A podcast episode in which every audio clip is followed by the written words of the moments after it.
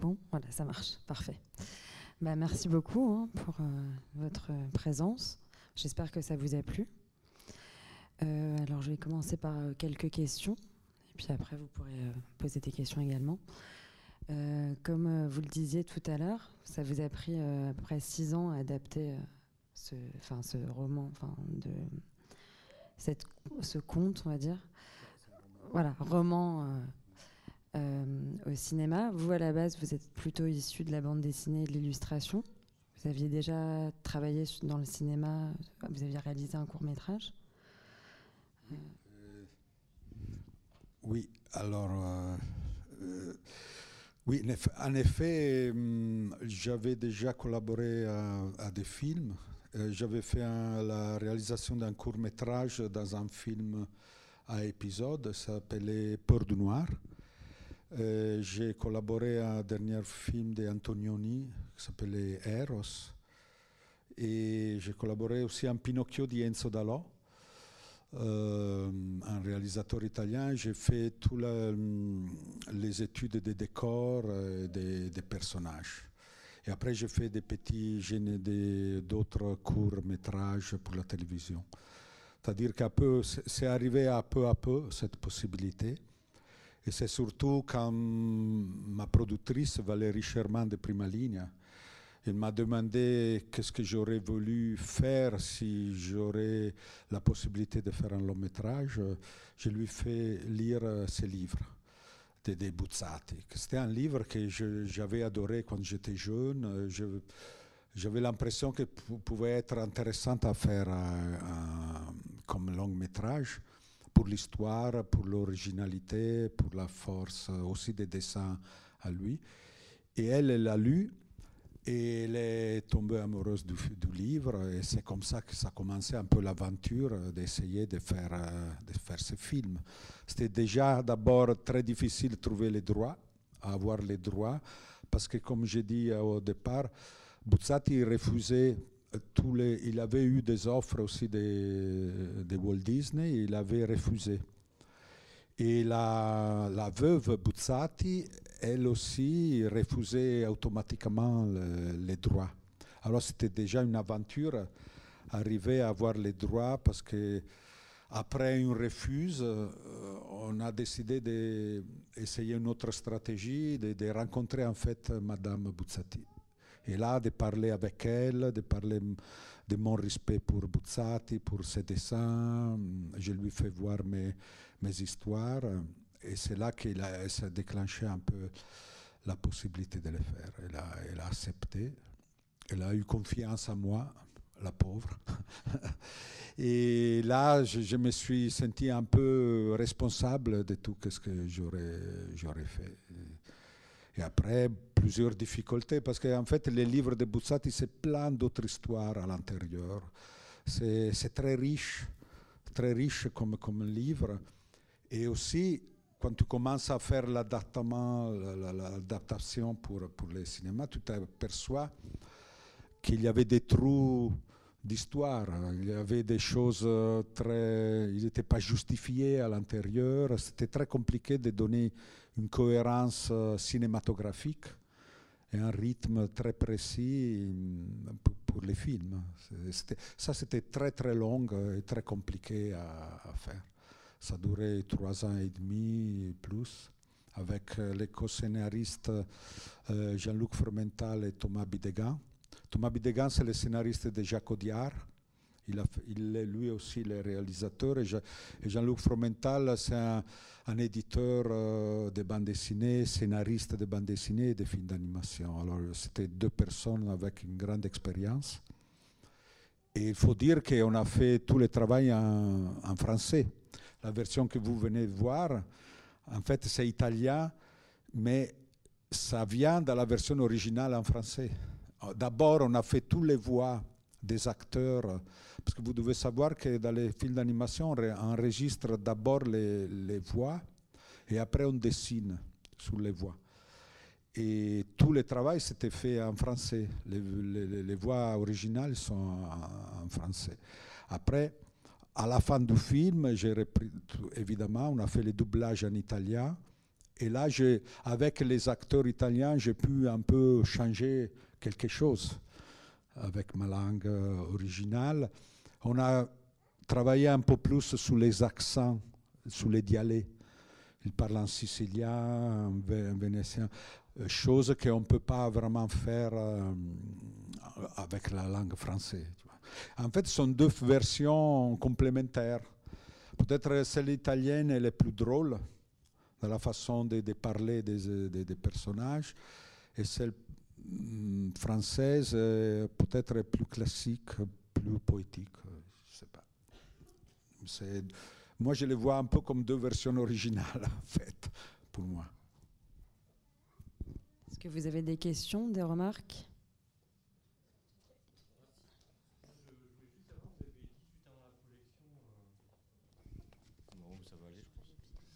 C'était important la diversité culturelle ou esthétique. Euh, moi, je suis d'accord avec vous. Il y a trop de, de, prégnance du cinéma, euh, ou des dessins animés japonais ou, ou américains, les Pixar et compagnie, à Walt Disney. Et euh, je voulais savoir si, celui-ci fonctionnait bien. Moi, je, trouve ça très bien, hein, bravo. Je voulais savoir si le vôtre, il fonctionnait bien ailleurs qu'en France et en Italie. Et ça, c'est, en fait, c'était un grand pari. Hein on a essayé de faire euh, comme si c'était un, film populaire. Nous. nous, on a voulu vraiment faire un film populaire, essayant d'avoir le plus de moyens pour le faire, avec des grands animateurs euh, français. La production, c'est surtout français. Hein. Les artistes, les décorateurs et tout ça, ils sont français. Et on a essayé de faire un, grand film euh, grand public mais ça, c'est très compliqué. En fait, on s'aperçoit, euh, en fait, c'est devenu plus un film d'auteur. Euh, qui va voir ces films, c'est des, gens plutôt cultivés, des, familles euh, d'une classe différente. je crois qu'il y a des préjugés dans les publics, tout, tout, public, des familles et tout ça, d'aller voir des films disons, européen, qu'il vient de la littérature, qu'il vient, il y a comme un préjugé, parce qu'on ne comprend pas. Après, tout, quand les gens viennent les voir, aussi les enfants, on a fait des grandes projections avec beaucoup de, classes, et ils adorent, les enfants, ils adorent. Ils sont très contents de voir une histoire riche, ils sont très contents. Mais les familles, évidemment, ils ne font pas les, les pas, la fatigue d'aller dans les salles parce que peut-être ils ont peur que soit trop intello, soit différente de ce que les enfants ils voient toujours. Et la, et la force d'impact qu'ils ont les Américains, euh, ou maintenant aussi les Japonais, c'est très très fort. Et c'est très dur. Euh, en fait, euh, nous, on n'a pas eu les grands publics populaires à qui nous, on voulait pour qui nous, on voulait faire euh, les films, en fait. Et alors, c'est devenu presque un film d'auteur, chose que nous, on ne voulait pas faire. Euh, moi, on voulait faire vraiment un film euh, pour, les enfants. Là, je, vois qu'ils sont très petits. En fait, moi, je pensais que faisait, faisait aussi peur un peu trop les films. On disait à partir de 7 ans, comme ça. Mais en fait, des enfants tout petits, on a vu avec l'expérience que ça, ça plaît beaucoup aussi aux tout petits. Et alors, bon, c'est un peu un mystère. Moi, je crois que c'est très difficile dans le futur pouvoir euh, essayer de faire des, grandes productions d'animation euh, pour, la, pour, la, jeunesse. On a, euh, il y a désormais un vrai préjugé en rapport à une production. C'est très compliqué, je crois. Il y a plus de possibilités de faire des films d'animation pour les adultes. c'est bizarre, hein? qui, qui, sont plus acceptés non un public, que, faire des choses vraiment pour, pour les jeunes publics, de lui faire vous donner des histoires qui ne sont pas des blagues, qui sont toujours la même structure. Je vois maintenant les derniers 5-6 films qui sont sortis, euh, américains, en 3D, ils ont tous les mêmes couleurs, ils ont tous le même visage de personnages. Ils utilisent des couleurs horribles. Regardez les, affiches de les dernières Pixar Disney. C'est que des violets acides, des, fuchsias, des gris sombres. C'est des couleurs qui ne donnent pas de joie. Ils sont des couleurs, euh, entre guillemets, modernes. Après, il faut bien hmm, analyser tout ça. Parce qu'ils utilisent tout des, que, des, que des couleurs acides des couleurs qui donnent une idée de modernité, des, techniques, des hautes techniques. Et, nous, on a fait le contraire. On a fait un film super coloré, des, couleurs chaudes, couleurs méditerranéennes, de donner l'énergie des couleurs chaudes, essayer de donner une belle énergie. Je crois qu'on on communique beaucoup avec les couleurs, la force des, des couleurs. Et bon, c'est ça, je ne veux pas. Mais il n'a pas eu les résultats qu'on s'attendait au public. Hein. Après, au niveau des critiques, de, tout ça, il est beaucoup, beaucoup aimé. Oui, mais il y a deux moments, je crois. Il y a le moment où ça sort, il y a des attentes économiques, c'est normal, j'imagine, mais après, ça s'inscrit quand même dans le temps. Et, euh, vous êtes peut-être déçu sur la diffusion à la sortie, mais euh, les dessins animés s'inscrivent dans le temps, c'est-à-dire qu'on peut les regarder encore 20 ans plus tard. Ou, euh, oui, ça c'est hein. l'espoir que nous on a. en fait, heureusement, les, films d'animation, ils ont les, les, bonnes, euh, ils ont une très longue vue, vie. J'espère que ce soit un bon qu'il aura. C'est devenu un peu. Ce qui aussi le sauve, c'est qu'il y a cette relation avec la littérature. Alors, avec Buzzati, la littérature italienne, dans les écoles, J'espère qu'il va le faire voir de plus en plus euh, et on espère qu'il a une longue, longue euh, vie. Mais c'était pas dans la diffusion. La diffusion, quand même, c'était pâté, la première partie et tout ça. C'était que le public, il n'est pas allé quand nous devait aller. Après, quand je suis là, on fait des présentations et tout ça, il y a encore des, des, films qui continuent à les, à les faire. Peut-être aussi toujours le problème des horaires. Il y a beaucoup un, public adulte qui voulait les voir, mais ils n'avaient pas les soirs, ils n'avaient pas de, projections les soirs, tout ça. Euh, justement, quand vous dites que vous avez adapté du roman, vous avez changé euh, certains personnages, vous en avez ajouté, il me semble. Le personnage de Almerina, c'est ça? Oui, alors, un des problèmes qu'on s'est aperçu tout de suite, c'est qu'il n'y avait pas de personnages euh, féminins dans, les livres. Il n'y a que des ours, des militaires, des grands-ducs, tout ça. Et on s'est aperçu qu'on devait quand même inventer un, personnage. Et ça nous a aidé beaucoup l'idée de, faire raconter l'histoire. Parce que Buzzati, dans son livre, il, il a toujours une relation avec son public, avec le public des enfants. Il lui parle tout le temps comme écrivain, comme narrateur d'histoire. Et alors, ça nous donnait. Moi, je voulais garder ça vraiment, cette relation. Euh, on a inventé Gédéon. Gédéon, Almerina et la grotte, ça n'existe pas dans les livres. C'est la, structure de la narration. Et alors, on a inventé le cantastorie, Gédéon qui passe des villages. C'est une figure traditionnelle italienne, hein, du sud du début du siècle et tout ça. Encore maintenant, il y en a quelqu'un, mais bon, ils sont disparus. Il y a toujours eu des, chanteurs d'histoire qui passaient d'un village à l'autre avec un, instrument musical, ça peut être un accordéon, une guitare, tout ça, avec un grand panneau dessiné, et raconter des faits divers, aussi des anciennes histoires de Roland Furieux, de Roland, de euh, de la mythologie, et aussi des faits divers, tu vois, l'histoire d'un grand voleur, d'un assassin, et il les racontait dans les places des villages. Et alors on, s'est attaché à ça, à cette figure. On a lui donné une petite assistante, on ne sait pas si c'est sa fille, sa copine, qu'il a trouvée dans la, dans la rue. De toute façon, c'est son assistante. Et avec l'invention d'Almerina, qu'en plus c'est le nom de la veuve Buzzati. La veuve Buzzati s'appelait Almerina, un nom qui est très désuet en Italie, c'est très très rare. Et avec Almerina, on a pu faire aussi les raccords et la relation entre humains et ours qu'ils ont, euh, entre Tonio et Almerina, aussi dans la deuxième partie. En fait, dans les livres de Buzzati, il y avait plein d'autres personnages que lui a inventés il racontait un peu comme un fouilleton. La, première fois, il était publié dans, dans, un journal pour les enfants, un magazine Corriere dei Piccoli. Et on voit bien qu'ils s'inventaient chaque fois un chapitre. Et parfois, ils inventaient un personnage qui les faisait tomber. Nous, on a dû unifier. On a donné un rôle à Almerina et à Tonio dans la recherche de la deuxième partie, toute la deuxième partie.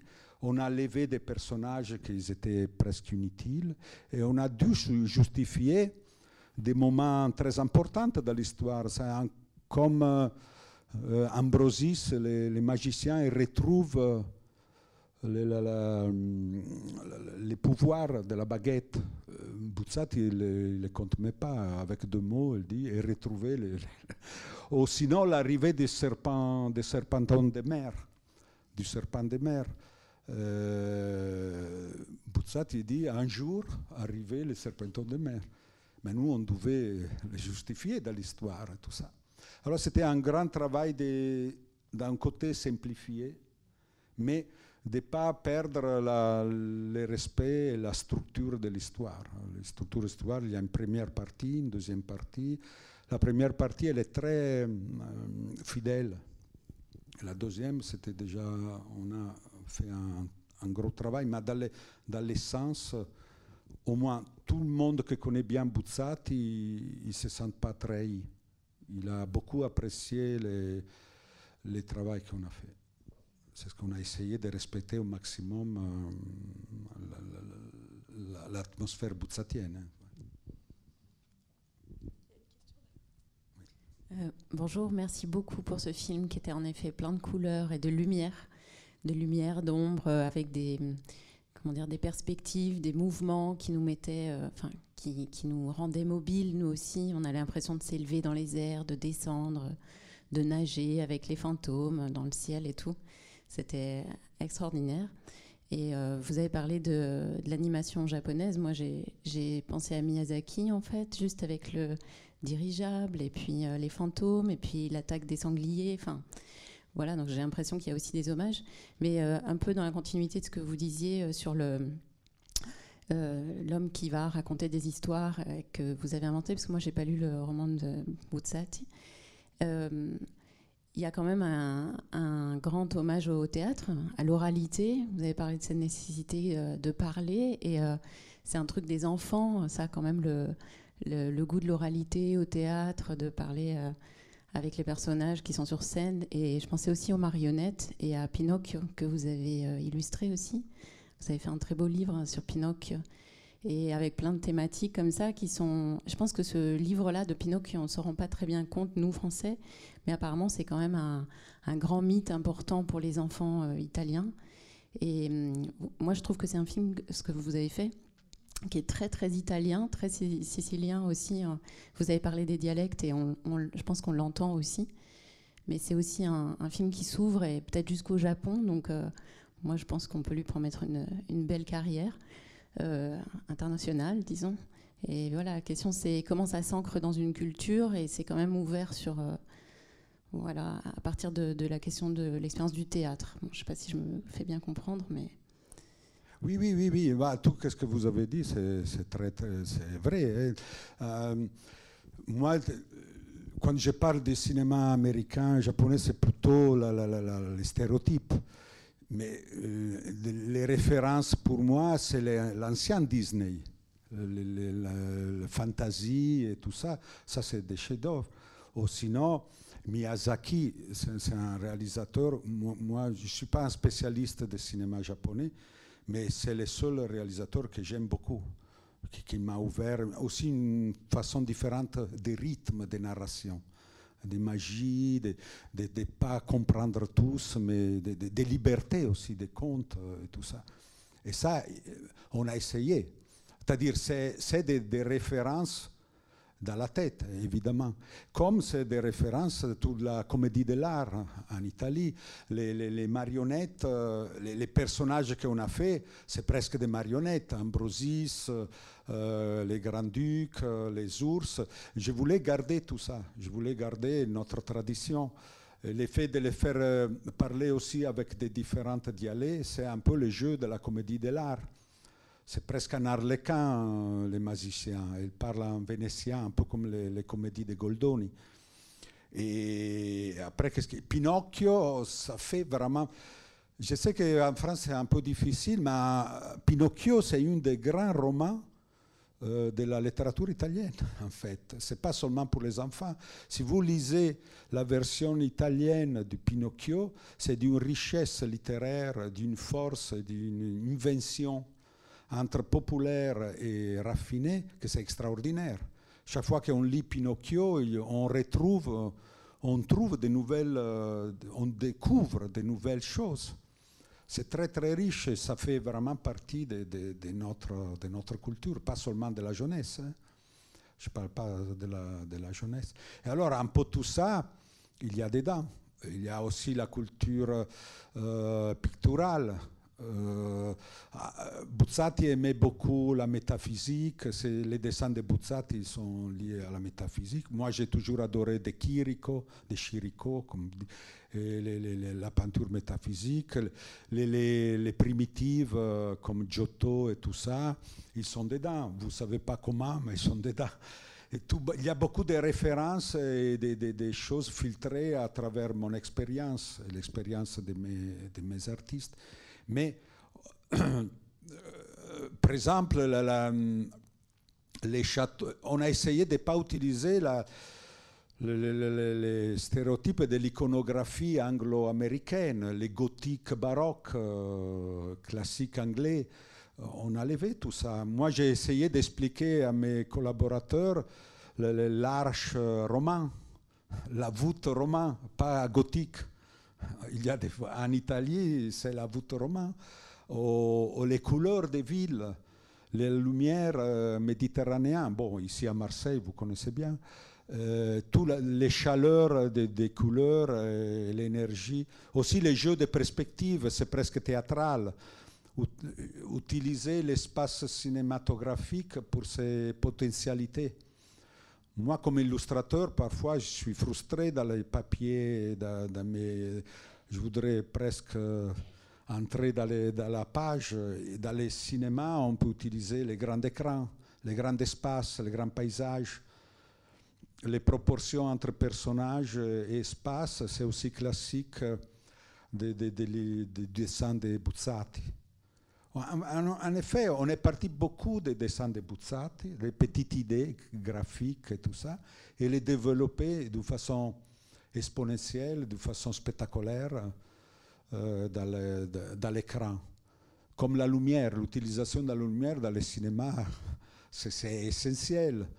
Et nous, pour donner euh, les dessins dans la lumière, euh, la lumière dans les dessins, c'est toujours très compliqué.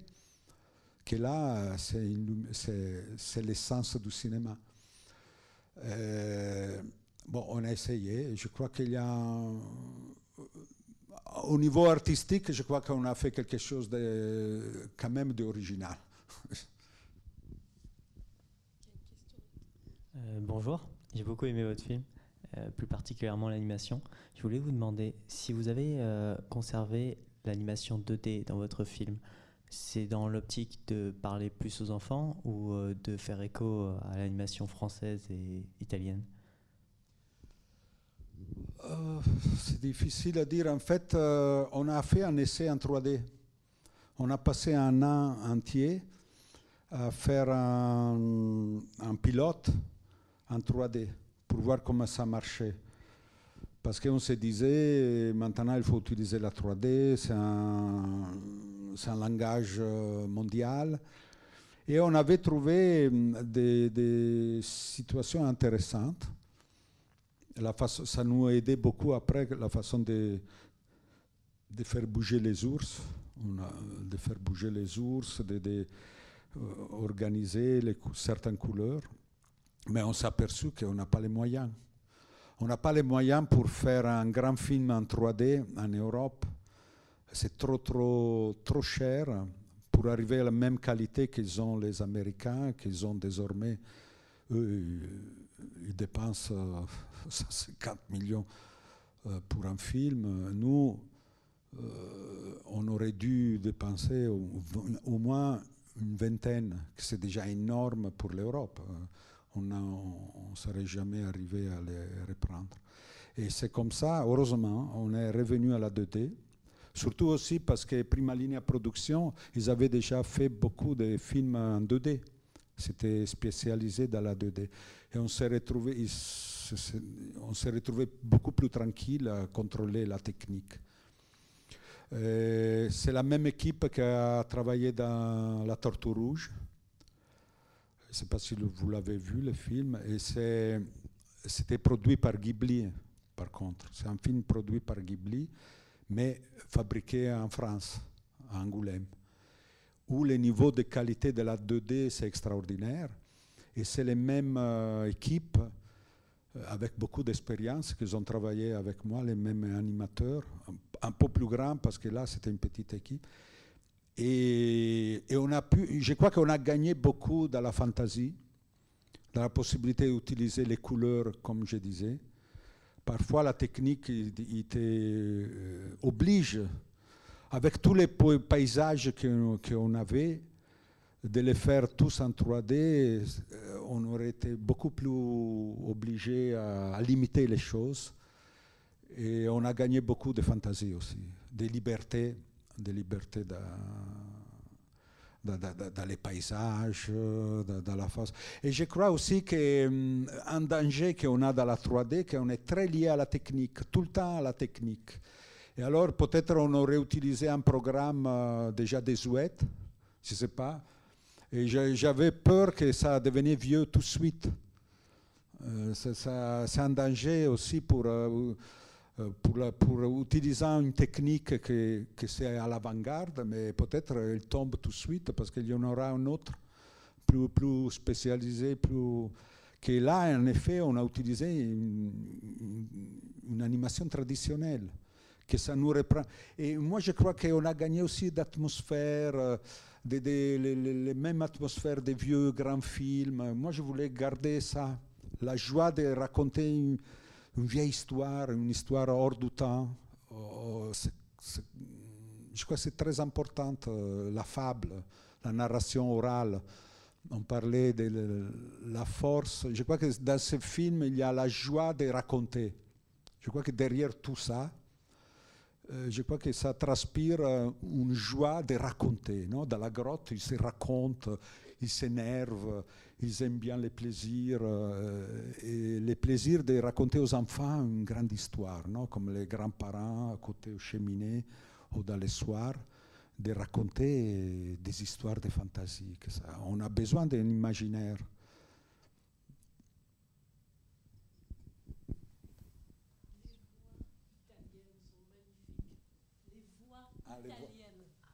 Les voix. Oh, excusez-moi. Non, j'ai rien à dire de plus. J'ai apprécié beaucoup euh, les voix italiennes, notamment l'ours euh, qui est ah, dans la grotte, la caverne. C'est très émouvant. Oui, alors il y a toute une histoire. Moi, je dois dire que j'aime beaucoup aussi la version française. Hein. C'est des acteurs magnifiques. Et alors, dans, dans, la version française, on a utilisé, il y, avait, il y a la voix de Jean-Claude Carrière qui fait les vieux ours de la, et Jean-Claude Carrière, c'est le grand scénariste de, de Buñuel, de Truffaut, de tous les grands cinémas français. C'est un, grand monsieur avec toute une histoire derrière. Et il a fait Les Vieux Ours avec cette voix euh, profonde, forte, en s'amusant beaucoup. Et c'est symboliquement très important aussi. Et, et moi, j'ai cherché quelqu'un d'autre en Italie qui pouvait avoir la même force charismatique, le même charisme un grand vieux narrateur. Et le seul que j'avais dans la tête, c'était Andrea Camilleri. Andrea Camilleri, c'est lui qui a écrit Montalbano, je ne sais pas si vous connaissez. C'est très très connu. C'était un, vieux, mais c'est dommage, mais il est, décédé cet été. Et, lui, il avait en Italie, un charisme énorme. C'est les vieux narrateurs un peu aveugle, c'est comme Homère. Et sicilien. C'était le vieux grand narrateur sicilien. Euh, symboliquement, c'était le seul que je voyais. Et heureusement, heureusement, on est arrivé à le faire, à enregistrer avec lui. On est allé chez lui dans sa maison. Il était déjà malade. Il a accepté et, il s'est aussi amusant, amusé. Et c'est un grand cadeau qu'il nous a donné. Et, parfois, les Italiens croient que j'ai dessiné les vieux ours en rapport à Camilleri. Mais en fait, non. Ça, c'est la magie du cinéma. C'est des, coïncidences que ça arrive. Ça doit être lui à le faire, absolument.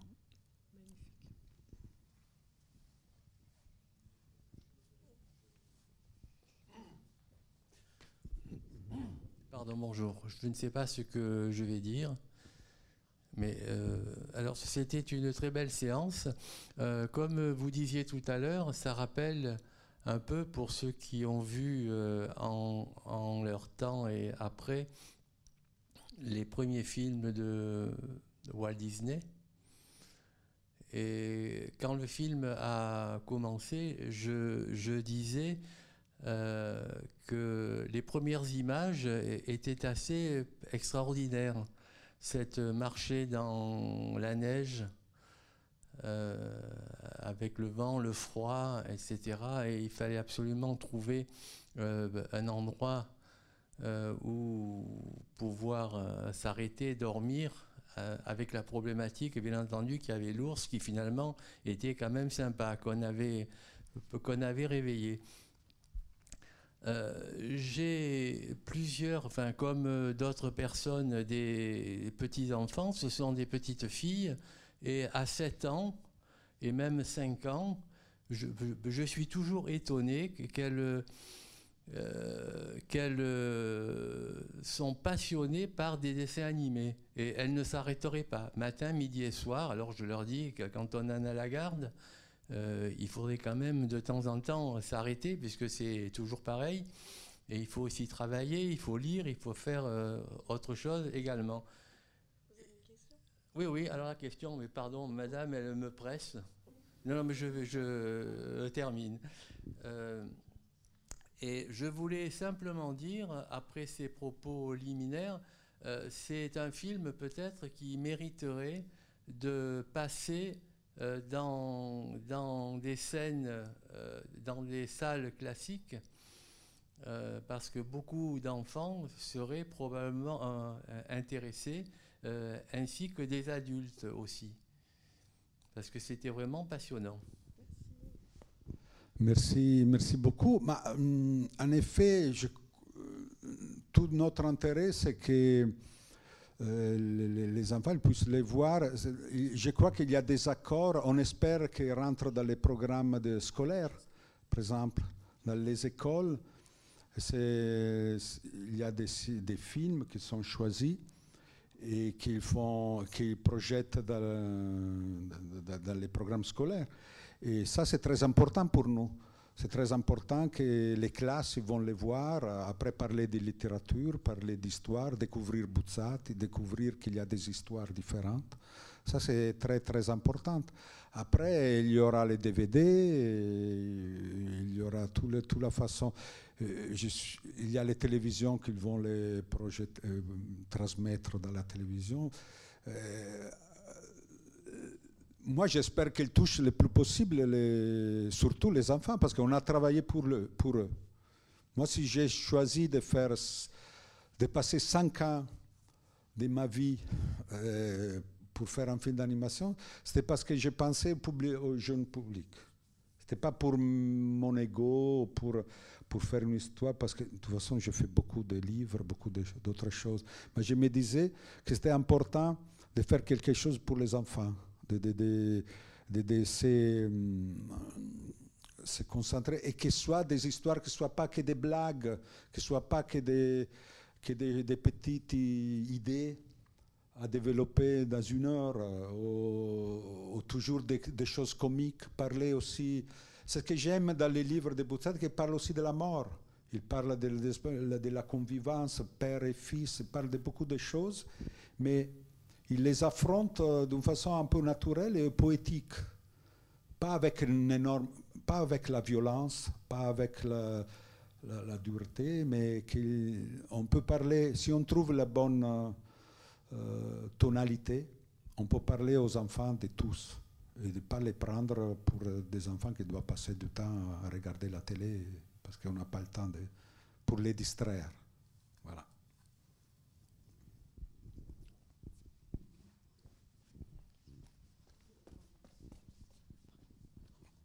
Simplement, vous avez dit que vous avez travaillé avec Enzo Dallo. Et euh, moi, j'ai trouvé aussi le même style que dans la Gabanelle, le jeu des couleurs, etc. Est-ce que vous avez euh, toujours des relations avec lui?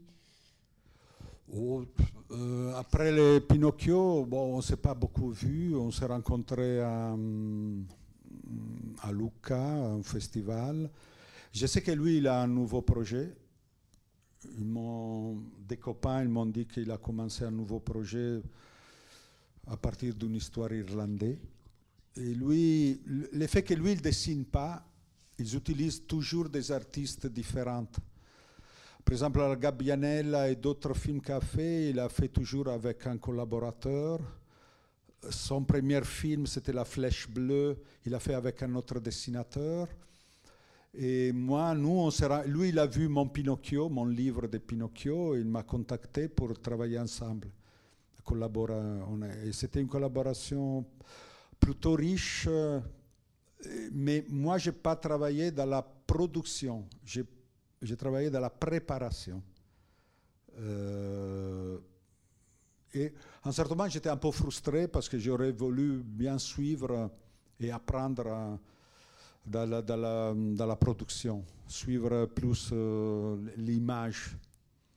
C'est ça. C'est pour ça peut-être que j'ai décidé de faire mon film. Non, j'exagère, mais quand même, euh, ça m'intéressait beaucoup. J'ai appris aussi beaucoup de choses, mais Enzo, il a toujours une façon de faire. Il décide des textes il les fait avec des collaborateurs différents. Euh, J'avais une petite question euh, concernant justement la transmission, comme vous disiez tout à l'heure.